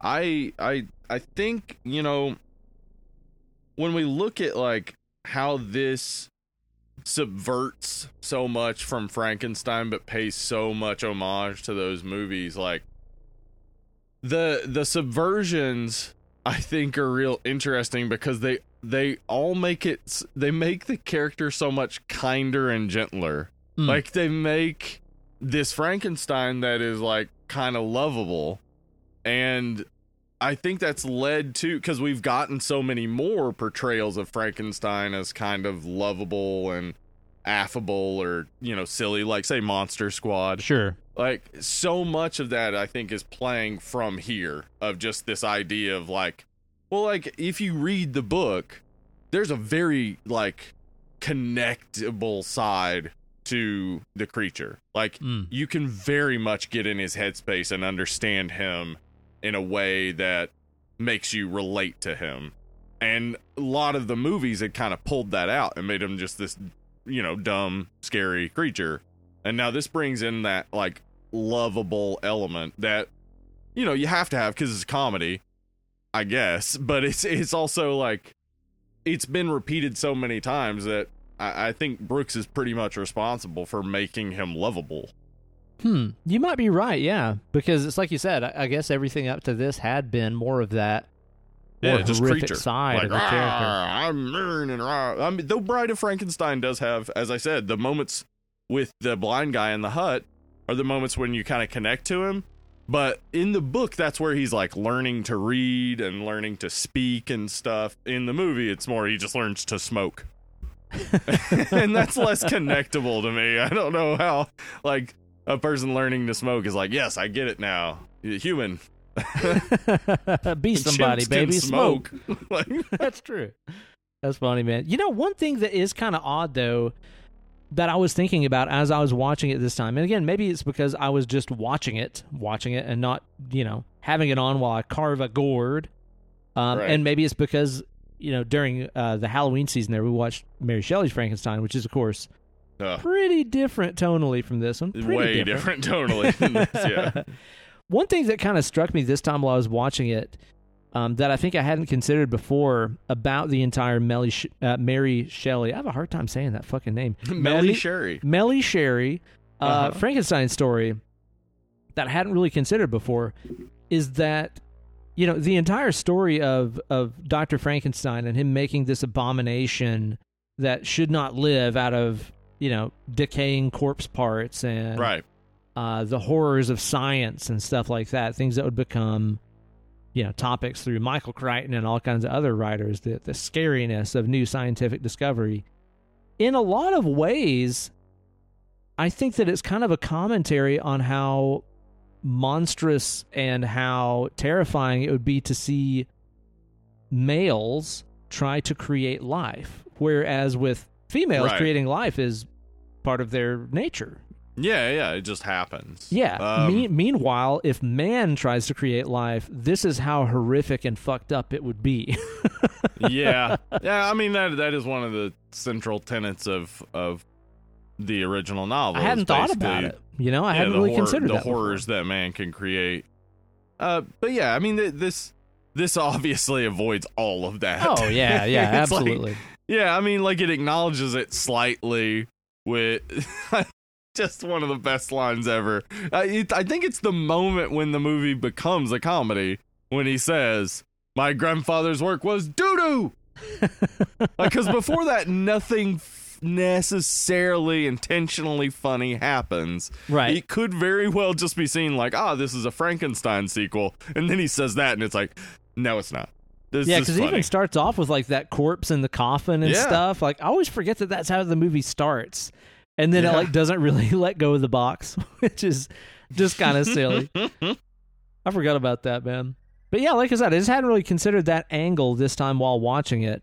Uh, for some reason, it really just kind of stood out to me this time around. Yeah, we're gonna have to do Mary Shelley's Frankenstein. Oh, yeah. Oh, soon yeah. enough because I've wanted to talk about the the book itself, and I just have so many opinions regarding the way people relate to Frankenstein these days. I I think people are they're missing something by not actually reading the book Mm, yeah, yeah. because there, there's a lot in there that needs to be digested and and really again as i'm saying i was saying earlier mary shelley deserves so much more than she gets like so, so many of us only understand her as the writer of frankenstein and do not get what lasting implications that book has had since 1820 like wow. it's it's still like it romero zombies are the zombies they are because of frankenstein like romero removed the haitian voodoo zombie element and turned them basically into frankensteins Damn. Hmm. I need to read it. I don't really know why I haven't read it now that I think about it. I don't I, I don't know that the prose hits with people these days. Romantic prose i think is probably a little overly flowery and stuff and then it's you know she's also talking science at the time you know like magnetism and uh, i believe she mentions erasmus darwin in there. It's it's interesting. I, I think it's well worth reading and I'll, I'll try to read it before we ever do a mary shelley's frankenstein because it's not too long of a book and well worth the read.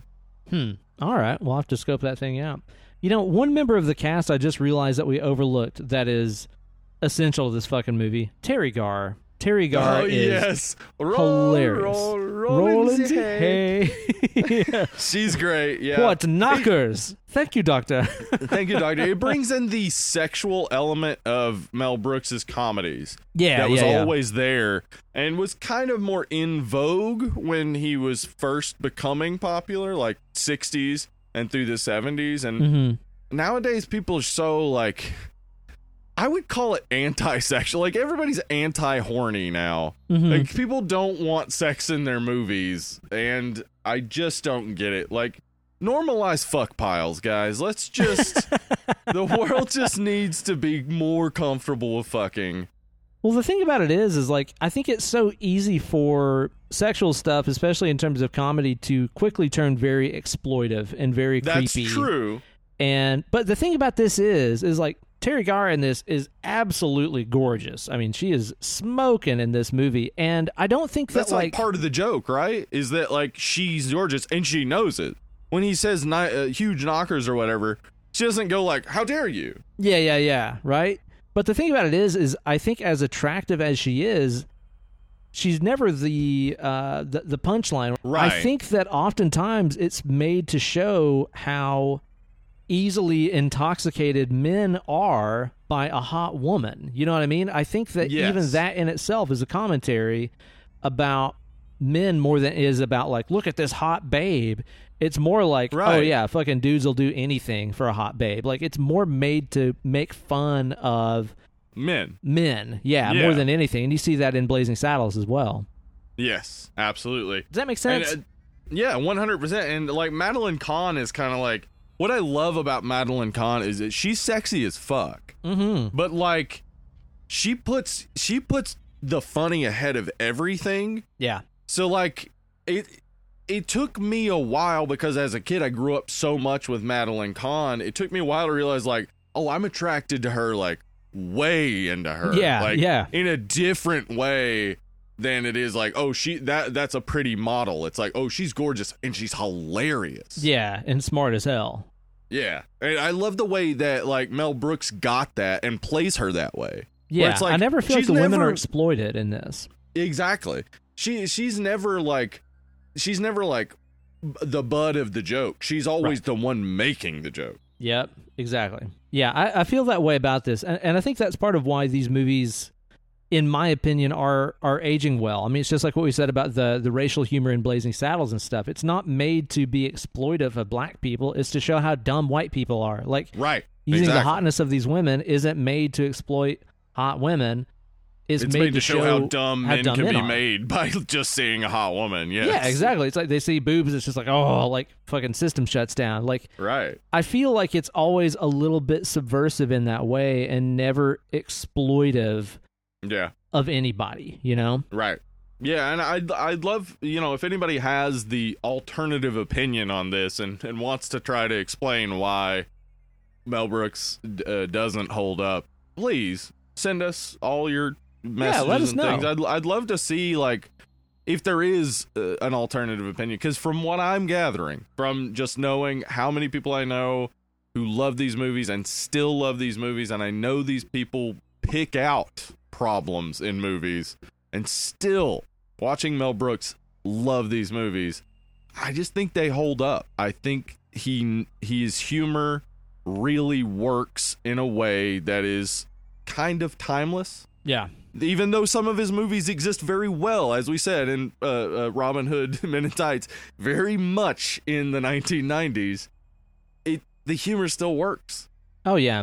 And I think even some of that comes from that that vaudeville influence, which was also influencing Looney Tunes and a lot of the other things that we grew up with as kids too. So I think a lot of times with these movies, you watch them and you're like, it's almost like live action Bugs Bunny. Because again, there's all the breaking of the fourth wall. There's all the slapstick it, stuff, yeah. and I feel like there's similar enough influences to what we grew up with that keep these movies relevant and hilarious to us. Uh, I do wonder Yeah. what it would be like to you know be a uh 14 year old watching this movie now for the first Yeah. time.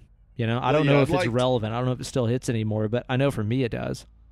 Yeah, I, I I think that some of the some of the references are just beyond Zoomers probably because like we I think people of a certain generation were introduced to so many like because we were shown so many say Looney Tunes cartoons that some of them were from the 30s and we were watching them in the 80s and 90s it was like all of those references hit with us even though we didn't know what they were referencing Right. Yeah. Yeah. So that that's I'm I'm wondering if you grew up with with Brooks, even if you don't know the references, is it like I get the reference because of Mel Brooks? Yeah, yeah, totally. Well, it's just like a lot of people hear, you know, classical music and they're like, "Oh, that's that Bugs Bunny song." Right, exactly. Yeah, because Bugs Bunny introduced us to so much great music. Yeah, yeah, and Disney with Fantasia and all that kind of stuff too All as that well. good stuff. Uh-huh. Yeah, but like you know it from what you know it from, not necessarily the source material where it Mm-hmm. But originated. what does it from, matter? right? You appreciate it for what it is. Either way, yeah, it Yeah. brought it into your life. So either way, it's a win, right? Yeah, and I th- I think Mel Brooks exists in that that territory uh, where I would bet that if you showed Mel Brooks movies to to younger kids today, they'd get because the jokes don't rely so much on absolute knowledge of the things they're referencing. Right. Yeah. Stands on its own. I think so too. Now, like I said, this is one of those movies that if you hang around our household for more than maybe five or six hours, you will probably hear a quote from this movie. Uh, so many we- great quotes. we use lines from this all the time in daily life, uh, kind of to the point where I forget that that's where they came from. I mentioned that on something else recently where I was like, I forget that I say that line because of this movie. Uh, there's just so many fucking things in here, man, and it's from everybody. It's not like there's just like one character that has all the funny lines. Like you can point out anyone in this, and they have hysterical shit the whole movie. Like I Even in love that ba- this yeah. is very much an ensemble thing and not just one person Yeah. got handed all the funny lines. If anything, Gene Wilder probably has the least amount of funny lines. Yeah, he's he's more of an exposition machine. He's more of the straight man carrying the whole story, where Mhm. everybody else gets to make the jokes, which is like surprising for a, a hilarious comedic actor to write himself the part of the straight man. Yeah, and give everybody else the overly funny lines and stuff, right? Yeah, that's. I mean, yeah, I love to see that. It's um, I mean, it's it's hard to be the straight man. As I said before, it's hard to not crack up. It's hard when you are funny to not be funny. Yeah. to just like let others be the the focal point and uh he does it so very well in this i mean he still has great lines like the uh whenever he's like i'll take this with quiet dignity i don't want to live i do not want to live it's Dude, just like, genius Destiny, destiny, no escaping, no escaping that that, from me. for me Oh my god, man. So fucking it's great. funny. Marty Marty Feldman has so many Ugh. good parts of this too. yeah Even marty like, feldman is so dude, like funny what a lot of people don't realize is like walk this way when he's like walk this way, and then he like hands That him the cane. He's like, no, no, no, walk this Walk way. this way Yeah, exactly. Like Aerosmith. That's why that song exists. Is because of this fucking movie. yep Marty, bug-eyed Feldman. Yeah, inspired he, one of the greatest like classic a rock songs of all time. thyroid condition or something, made his eyes bug out, and he he said, you know, I could get my eyes corrected or whatever, and then just be like every other actor and go out for a part on Kojak every few months, or I could look unique and use it for humor. So that's what he did. Like he he he saw that actually this is funny and I can use this. And so like I even look at moments where like they do the freeze frame on his face and it's like somebody could say like, "Oh, they're making fun of him." And it's like, "I bet Marty Feldman asked for that." Yeah. Again, it doesn't feel exploitive to me. Exactly. Like, Oh my god, he has so much fucking funny shit yes. in this movie. 100%. Abby, Abby, something, Abby, normal. Again, like I say that shit all the time, man. Dude, I one of the one of understand. the I funniest understand. Why are lines. you shouting? one of the funniest lines is when he's like, "Help me with these bags," and he's like, "All right, you take the blonde, I'll take the one in the toy bin." like, dude, like I say this shit when- constantly. when he's flirting with Madeline Kahn, he's like, shh. what, what does he say? He says, like, act normal. That's what he says whenever um, uh, Frankenstein, Frankenstein comes walking over. Froderick. Yeah, Um, Froderick. Igor, Froderick. Uh, it- It's not it is Igor, just it's full Igor. of hilarious like lines and moments and just like both of us were saying before before we started recording. Like I don't have many notes. I just wrote down a lot of quotes. Yeah, Like, seriously. there's not much to say except like God, it's really fucking funny. It does a great job of paying homage to the the stuff that it it's paying homage to. It does a great job of spoofing those things, and it does a great job of just being funny on its own. Yeah, absolutely so, man. And you know, like my nitpicks would be that I, I do think the third act kind of drags a little bit. Like Yeah, it, it is little just kind of like yeah, like a bunch of little vignettes all kind of strung together and stuff.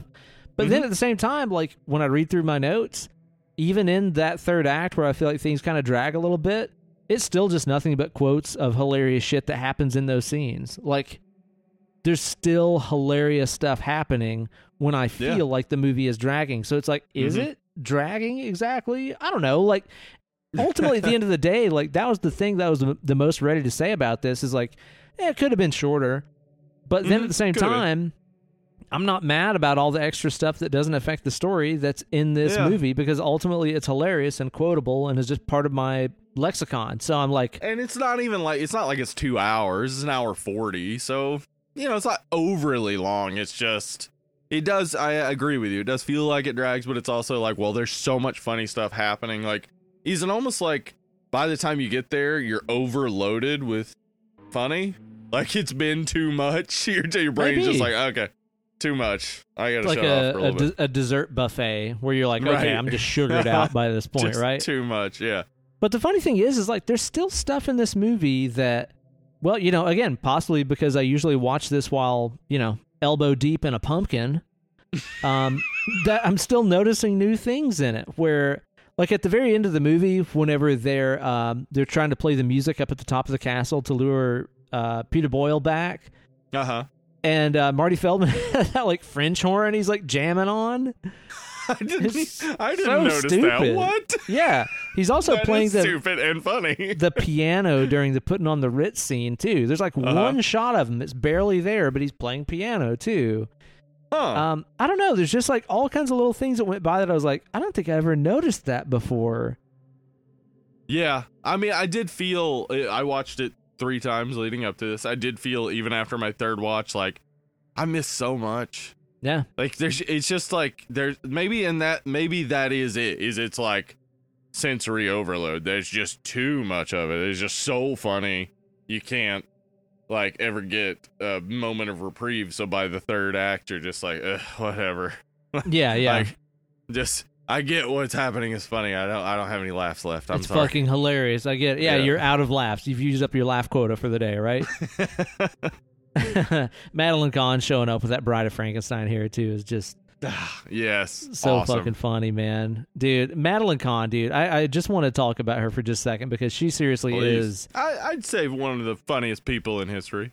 one of the funniest fucking comedians in history. She is Mm-hmm. absolutely hysterical. All that shit, man, Mhm. where like like I said, where she's like, uh, uh, like the whole like taffeta darling thing. Where she's like, oh, the hair, not the nails. Like, her her I- fiance can't even touch her because Yeah. she's so done up and worked up that you can't even look at her. Basically, it's so funny, man. Yeah, no, I I love everything she. I like just. I just think of the ro- like you know Blazing Saddles for instance, Clue. Like she is Mixed Nuts? genius. Yes, she is absolutely genius, and to just have access to her as readily as Mel Brooks did, like just that's awesome. Glad Oh, yeah. that we got so much of her just being hilarious. Yeah, me too, man. Do you have any other uh, nitpicks you want to point out about the movie? Uh, I mean, nothing big, honestly. I mean, I, I- I just think that uh, you know every everything that happens in it is funny, so I understand the justification for keeping it. Yeah. Uh, it, just as we said though, it's it's just a little too long. But uh, th- these are that is just a tiny little nitpick where I I don't really see any other problems with the film. It's supposed to be absurdly funny, and it does that. Yeah, So like yeah. it, it it nails what it sets out to do, and that's exactly what you want it to be when you're thinking of a Mel Brooks movie. So I love it. Yeah, me too, man. You got anything else you want to point out before we rate this thing and head on off into the dark, deep night? Mm, no, let's head into the dark, deep night. Let's go ahead and do that. It's as dark as the inside of a dog out there. give him a set of give.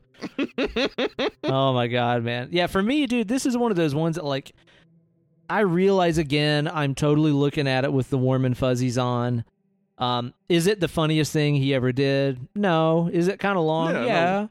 You know, but at the end of the day, this is still just a fucking treasure of a movie. I, I can't give it anything less than a nine, and that's honestly just because Blazing Yeah, Saddles is a ten to me. Blazing Saddles Right, might be a fucking eleven for me. It might be, yeah, it might be all the way up there. Uh, yeah, if I'd never yeah, I- seen Blazing Saddles, this would probably be a ten. You know? yeah. I yeah, I'd say nine, nine and a half. It's right there. Um, I mean, you just look at small things like the way Peter Boyle's like thumb is on fire, and he just looks at it and nods, Yeah, and then freaks out. Like, dude, Peter like, Boyle. I don't think we talked him up enough in this. He we is didn't. He's one- he's hysterical. Yeah, we did that uh, X Files episode that he was in that he won Oh an Emmy for, man, and he that is just an amazing. amazing actor. He's so oh good. yeah, yeah, he is great and very, very flexible too. Like he can really play Yeah. a lot of different types of roles, and uh, yeah, Yeah. he, he's one of those guys that does kind of just disappear into roles a lot of times. Yep. But I think a lot of people just know him as like you know whatever. Everybody loves Raymond. Like that's what a lot of people think of him Yeah. as. But Yeah. man, he was so fantastic. It's also Yeah, no, crazy how many people in this are dead. Right? I mean, it's not that crazy when it. What, how old is this movie? Almost Pretty 50 old. years. Yeah. Okay. Yeah, All right. so- Fair enough. Yeah, it's not. It's not too crazy to think a few people would die in 50 years, but yeah, it is. It is insane. Like I actually thought about that while watching Frankenstein and Bride of Frankenstein. I was like, everybody involved with this is dead. Right. Yeah. That is so wild to think about. Like, For real. Right. wow. Yeah. I mean, how are they in our TVs putting Where- on these performances? Like, if they're dead, how are they there? How are they doing it? I never really Explain have that one. understood that. Yeah. Take that, science.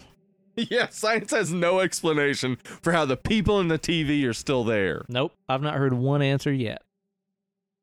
So it's a treasure. Watch this one. I know that I will watch it every year. I mean, actually, the fact that we didn't watch it this past Halloween is an absolute anomaly. Uh, Yeah. we actually didn't even carve jack o' lanterns this Halloween either. Maybe just because this whole you know year has just been fucked and kind of absent of of holidays, more or less, since we've not been able to get together and do anything. But we didn't carve pumpkins this year. and We didn't watch Young Frankenstein, which just felt really really odd. Uh, but I'm glad that I still had an excuse to to watch it again for the show, and I know that this October I will be watching it as I hack up a gourd, drink some Ooh, spice rum and cider, gourd. And have myself a good time. Because we know that alcohol and sharp, sharp knives always work well together. That's very true. Yeah, And also, we should add happy birthday to my wife who picked this movie from the movie Happy submissions. Happy birthday! She likes the show for some reason. It's oh like my she god! comes home and hears me talk and then wants to do that on her free time. I heard a rumor. Okay, and this this might just seem like gossip talk right here. Okay, so don't take my word for it, but I've heard Okay. people are saying right. That's what we say. People are saying Let's hear it. she's such a big fan of the show. She fucks one of the hosts. She does, dude. I've heard. She absolutely does. It is like, what? She's just like down to do it, too. Like, yes, please. Jeez. She even says they're married, I guess. Whoa. I mean, I know we have fans, but that's a new level of fandom right I there. know. Super fan. super fan, such a fan, fucks one of the hosts. and that's if you, you, know. want to be a super fan like her, you can marry me too. on patreon.com. yeah, patreon.com forward slash dead and lovely. Head on over there. The $25,000 tier is the Mary Steven uh, Uh-huh, tier. that's right. And, but other than that, though, one to five dollars, whatever, you get access to our uh, Patreon exclusive episodes. If you're a five dollar patron, you get to submit a movie, and once a month we randomly draw from the smoking bowl and review that movie. This entire month we've been reviewing fan submissions, so uh, just head on over there, become a fan. You can steer this ship. That's right. Mm-hmm. You're doggone right. That's why the show's been so good this month. We've been playing the cards of what you guys want to see here Mhm. on the show. So thank you guys so much for contributing and supporting us. And uh, we'd like to see more of you, and we'd also like to see more reviews popping up on the iTunes. Not just Mister, oh, this show's good, but I don't really understand why they can't just give me a rating of the movie and then leave. They have to talk and hang out. Blah. I wish, like, uh, could they just give me the Wikipedia synopsis of the film and then tell me what they thought of it, mm, please? That's Mm, why I listen to podcasts. Oh yeah, that's why I do that rather than just read reviews. exactly. Isn't it weird? Like you're just like, how do some people use podcasts? I don't. Uh, yeah, I don't get it. It's a time waster. It's to fucking work out. It's, I mean, yeah, absolutely. Though It's to there are drive, podcasts yeah. I go to for information, like you know, uh, Karina Longworth's podcast. Great, uh, but predominantly, I just want to waste some time. I want to hear Jason Mantzoukas uh, talk about how he's allergic to eggs or whatever. But yeah, go in there, rate and review and stuff. We would appreciate it. Really does help us out a ton. And uh, next week on the show, we're going to be drawn from that smoking bowl. Steve, how are they going to find out what movie we're doing next week? Well, you can head on over to the YouTubes and watch the video that I've You gotta posted. go or, there. Uh, also, I'll have it on the social media, though that'll be a shortened version of the drawing. Uh, if you really want to see me, I don't know, uh, uh, ADD out, uh, do some bad impressions or Mhm, whatever. mhm. Go Of course you watch do. that video. Yeah, you want that thing big, long, and uncut. You want to see the That's full right. thing. So head on over to our YouTube channel. We we have a URL, right? No, yeah, it's uh, youtube.com forward slash dead and lovely. Yeah. Yeah. So go over there and watch Steve's video for the Patreon drawing and find out what movie we're going to do next.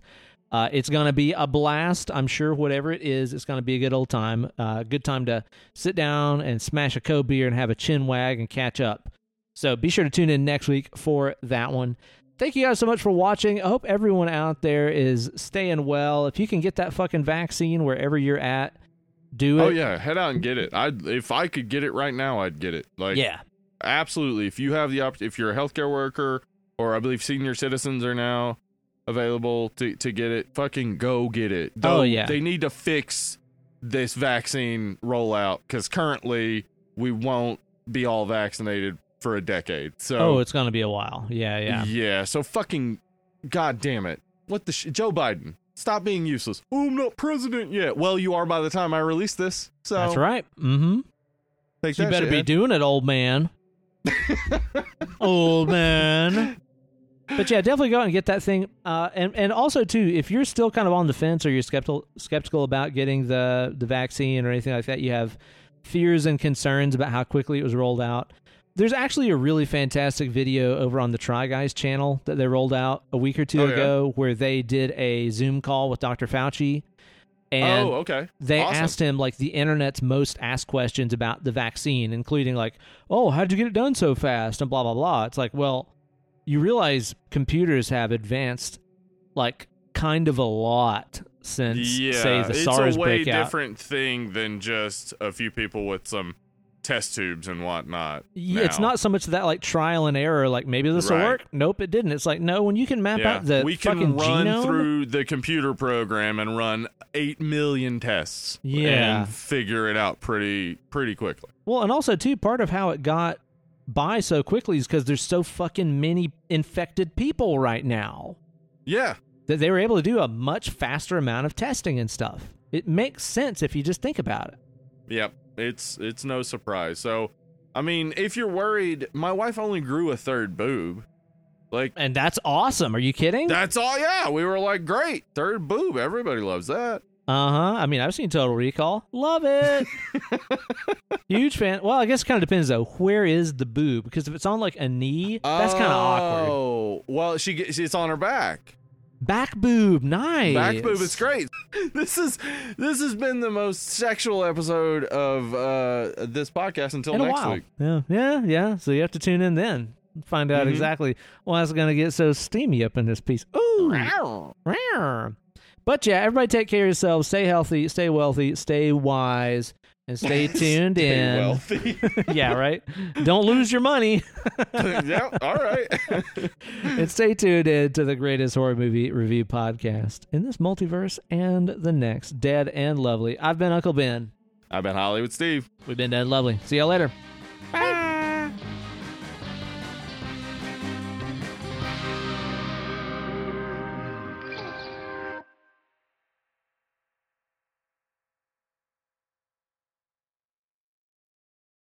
So Ben, Google has they've they've really honed in on me on Okay. YouTube. Yeah. The other day, I got an ad for period sex. the, the algorithm has you figured out, Steve. They have me figured out because I guess it's because I was listening to a mix of Megan Thee Stallion and Fleetwood Mac that they were like, okay, yeah, this guy fucks and he does not care if the lady's on her period. He is, he's just gonna go for it. no stopping this guy. Yeah. I don't even know what the ad was for. I sat for 45 seconds watching it and I was like, man, like I really did feel seen. And then I was like, wait, I'm watching an ad. What the fuck? And I just skipped it. And then I was like, wait, what was that for? and it's never come back. So Oh I my have no idea what the ad was for other than just period sex. Like, do it. But dude, you know that algorithm was so excited for you, and it was like, I've got just the thing to show this Yes. guy. I know exactly He's what. gonna love it. Wait, he skipped the ad? He just skipped it? What the fuck? that that algorithm's cur- like kicking dirt clods and just really having a sad day now. I think. This guy. He doesn't even know what he likes. I'll tell you what, though, we really do got to start treating that algorithm with some some respect because once that thing goes online and it goes sentient and it goes total Yeah. Skynet, Yeah, it's got to remember all those ads that we skipped. it is. It's gonna be like, what the fuck, man? I thought I knew you, bro.